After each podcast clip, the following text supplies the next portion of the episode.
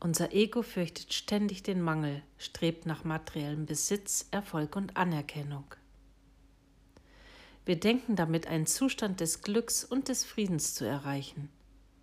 Doch erst die tiefe Verbindung mit unserem reinen Bewusstsein lässt uns erkennen, was uns wirklich wichtig ist und was unsere wahren Werte sind. Dann ist es das Leben selbst, das sich durch uns hindurch selbst erschafft. Heute lerne ich, das Tun und das Sein im Gleichgewicht zu halten und aus dieser Ebene hinaus zu erschaffen – denn dann werde ich Dinge manifestieren, die mich wirklich und nachhaltig glücklich machen.